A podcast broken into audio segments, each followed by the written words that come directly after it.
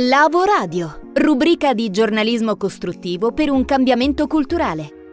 Scenari, storie e consigli per essere più consapevoli, agire sul modo di pensare, formare nuove competenze. Il mondo del lavoro ha bisogno di te. Ben ritrovati da Vito Verrastro, anche questa settimana osserviamo il mercato del lavoro ovviamente eh, molto condizionato da tutto quello che sta avvenendo a causa della pandemia, però proviamoci a, a spostare in avanti perché secondo una stima di Union Camere nei prossimi quattro anni ci sarà un effetto elastico, cioè una ripresa dell'economia dopo un periodo di recessione. E quasi 2 milioni e mezzo di giovani in possesso di laurea ma anche di diploma e di qualifiche professionali troveranno lavoro. Andiamo ad affacciarci un po' nei dettagli di queste figure richieste. Per quanto riguarda i laureati, i principali indirizzi universitari sono relativi all'ambito medico-paramedico, economico, ramo ingegneria, ai comparti insegnamento e formazione e infine all'area giuridica. Sui diplomati invece abbiamo l'indirizzo amministrativo, con un fabbisogno stimato di 260.000 unità, seguito da industria artigianato, turismo e ramo socio-sanitario.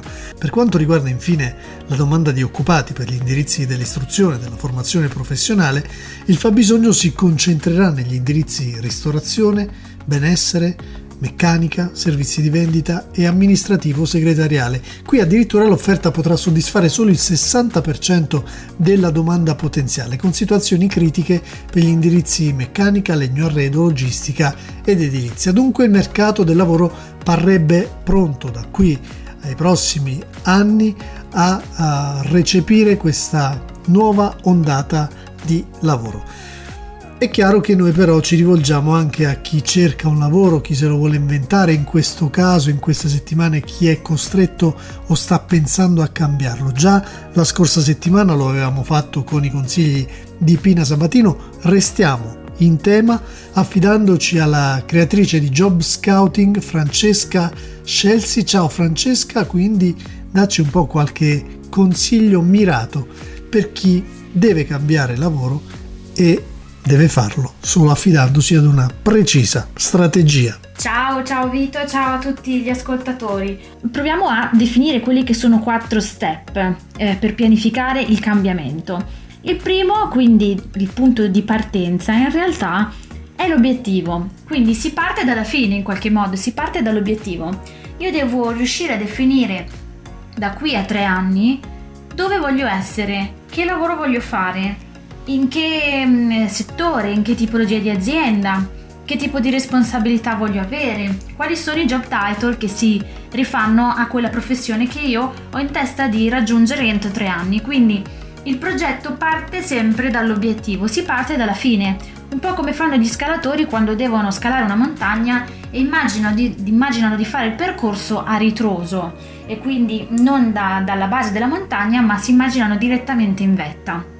Questo aspetto anche di immaginazione e di visualizzazione del nostro obiettivo è sicuramente fondamentale ed è il primo step. Il secondo step è quello di definire quali sono gli obiettivi intermedi, quindi gli obiettivi che eh, se io pianifico e raggiungo eh, nei, nei, mesi a venire mi porteranno all'obiettivo diciamo finale, a quello che abbiamo detto di raggiungere entro i tre anni. Successivamente, una volta che ho definito quali sono tutti i passaggi che mi consentono di raggiungere il mio obiettivo a tre anni, dovrò anche tempificarli, quindi pianificare con un programma cronologico quali eh, passi dovrò compiere e quando per poter essere sicuro che a, entro tre anni io mi troverò alla vetta della mia montagna. Quindi step e eh, crono, per cui ogni step ha un, eh, un programma cronologico e infine dovrò definire quelle che sono le azioni che io intendo mettere in atto proprio per raggiungere tutti gli step del mio percorso. Quindi all'interno del progetto professionale ehm, abbiamo un obiettivo, abbiamo dei tempi, quindi il progetto è tempificato, mettiamo in conto quelle che sono le nostre risorse, risorse interne che sono le conoscenze, le competenze e le nostre caratteristiche professionali, risorse esterne come le risorse di tipo economico, così come i vincoli anche che, sono, eh, che mettiamo in conto di poter incontrare in questi anni. E per chiudere dobbiamo però darci un piano d'azione, abbiamo detto che a ogni step corrisponde un'azione e quindi chiediamoci, per arrivare dove eh, ho pianificato di arrivare entro i prossimi tre anni, che cosa devo fare da qui a un anno? Che cosa devo fare da qui a sei mesi?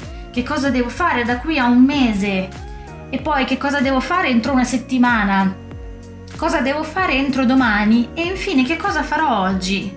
Quindi vediamo che dal macro passiamo al micro e costruiamo un vero e proprio piano d'azione con delle micro, micro obiettivi ehm, che possiamo iniziare a mettere in pratica già da oggi. Chi ha tempo dunque non aspetti tempo anche perché bisogna cambiare prima che ci sia si sia costretti a farlo. Questa è una regola generale che abbiamo imparato nel corso degli anni.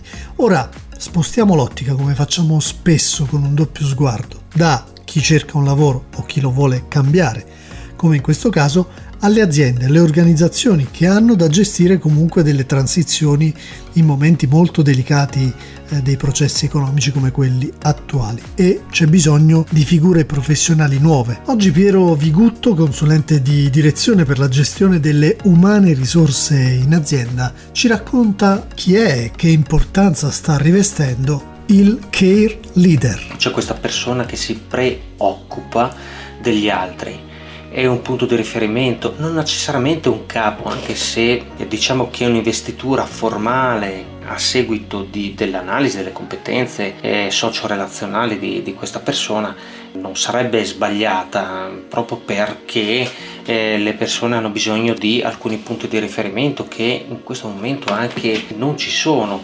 Il care leader è quello che si preoccupa delle persone, che comprende i livelli di stress, è una persona con le persone e per le persone, ma al contempo rappresenta l'azienda.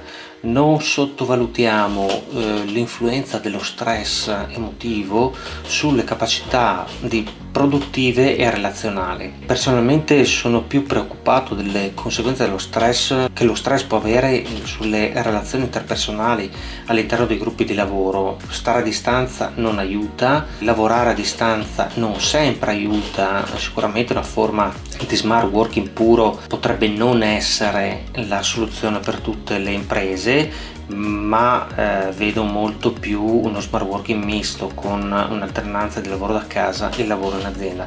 Ecco, il care leader è il leader che si preoccupa delle persone e assieme alle persone cerca di gestire le loro paure, risolverle, eh, strutturando anche dei piani di lavoro organizzati affinché questi colleghi riescano a vivere meglio il rientro all'interno dell'azienda. Ci sono anche dei piani che sono stati strutturati, cui ho avuto il piacere di partecipare come consulente esterno e che sono stati davvero molto molto efficaci. Ecco, il messaggio che voglio dare all'azienda, alle aziende è prendetevi cura delle persone perché se lo meritano e perché eh, le persone entrano all'azienda è davvero il capitale più grande che noi abbiamo. Come non dare ragione a Piero Vigutto che ringraziamo così come ringraziamo Francesca Scelsi di Job Scouting per i suoi preziosi consigli. Finisce qui la nostra puntata settimanale, ci riaggiorniamo esattamente qui fra sette giorni.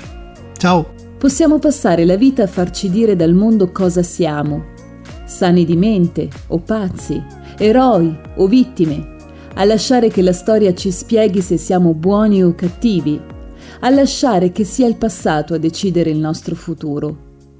Oppure possiamo scegliere da noi e forse inventare qualcosa di meglio. È proprio il nostro compito.